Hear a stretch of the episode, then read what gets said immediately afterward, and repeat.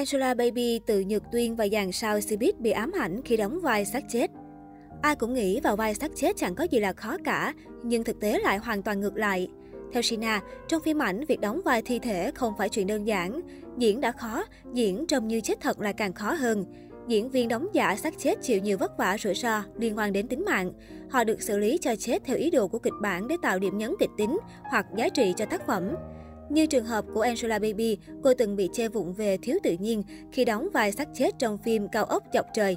Với Từ Nhật Tuyên, nữ diễn viên nhận định chuyện chết trên màn ảnh là bình thường với bất kỳ diễn viên nào khi đóng phim, nhưng hiếm có nghệ sĩ chấp nhận đóng vai thi thể vì khó thể hiện.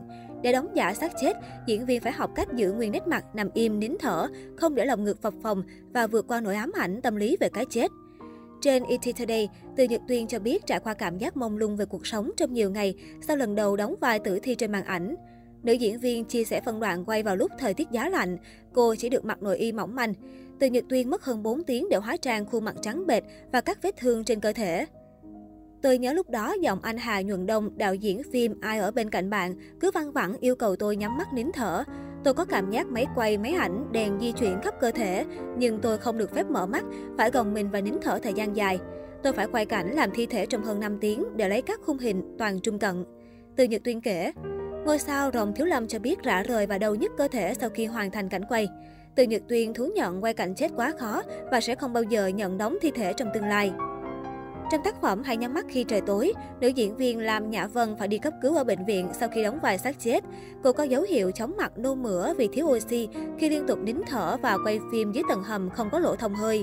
Cô và bạn diễn Trần Y Luân phải nín thở trợn mắt 90 giây cho mỗi một lần quay. Việc này lặp đi lặp lại trong nhiều giờ khiến cả hai kiệt sức mắt mờ. Trong khi đó, nữ diễn viên Khâu Ti Cầm chia sẻ bị cảm lạnh, chân tay nứt nẻ đến chảy máu khi quay cảnh chết lâm sàng vì bị rơi xuống thác nước trong giả kê. Cô phải ngâm mình trong nước hơn 3 tiếng. Trong bộ phim Bằng chứng thép phần 4, nữ diễn viên Hồ Mỹ Di được giao đóng vai người chết vì tự tử. Hồ Mỹ Di chỉ được mặc đồ bảo hộ che phần nhạy cảm và phải nằm im trên băng ca, kim loại để quay cảnh khám nghiệm tử thi. Nhiệt độ thấp trong phim trường khiến nữ diễn viên tay chân lạnh run, miệng tê cứng. Trên On, Lương Tịnh Kỳ chia sẻ ám ảnh với cảnh quay bị chôn thật trong phim Bảo Nhật Thực. Cô phải quay cảnh nằm dưới hố sâu ẩm ướt giá lạnh và bị mọi người xúc đất đổ lên người trong hai ngày. Ảnh đế Lương Triệu Vĩ, Đặng Siêu hay Phú Đại Long cũng đánh giá đóng vai xác chết là khó nhất trong các vai họ từng thể hiện. Vì vậy, có rất ít diễn viên chuyên nghiệp dám chấp nhận chết cho nghệ thuật sống trên màn ảnh. Nói về nguy hiểm khi đóng vai xác chết, nữ diễn viên Cao Doãn Trường cho biết, nghệ sĩ chuyên đóng vai người khuất mặt xấu số như cô bị gọi là những kẻ chết thuê trên màn ảnh.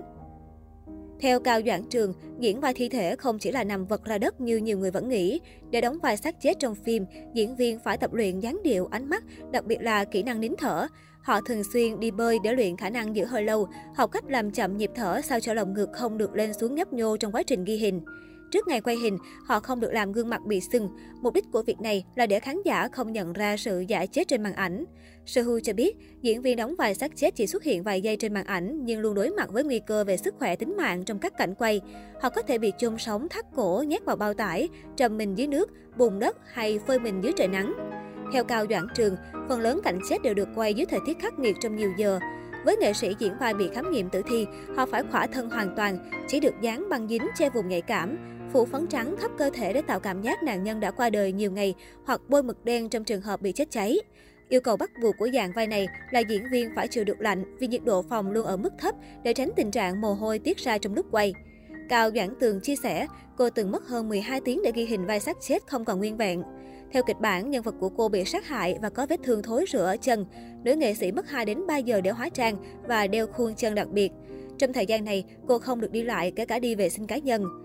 Ở cảnh bị khám nghiệm tử thi, Cao Doãn Tường chia sẻ phải nằm im bất chấp việc bị formalin sọc thẳng lên mũi vì nội tạng lợn được dùng trong quá trình quay. Tuy nhiên, so với cảnh giải phẫu, Cao Doãn Tường cho biết điều khiến cô sợ hãi là phân đoạn được tìm thấy đã chết ngoài vườn rau. Nữ diễn viên phải nằm trên đất bùn, cơ thể bị bao quanh bởi ruồi nhặn và sâu bọ. Chịu khó đóng vai xác chết song thu nhập mà diễn viên nhận về không cao. Cụ thể, theo tiết lộ của diễn viên Thái Thục Trần những xác chết có tên diễn xuất thời lượng 1 đến 2 tập phim trên màn ảnh sẽ nhận phong bì 1.000 đô, tương đương với vai phụ tuyến 56. Còn với diễn viên quần chúng đóng cảnh người chết tập thể, chỉ được trả khoảng 30 đô một ngày quay. Những diễn viên có hóa trang và lộ mặt thoáng qua nhận thù lao 50 đô. Khi vào vai có lời thoại, dù chỉ là một câu trăn trối, họ bỏ túi khoảng 75 đô.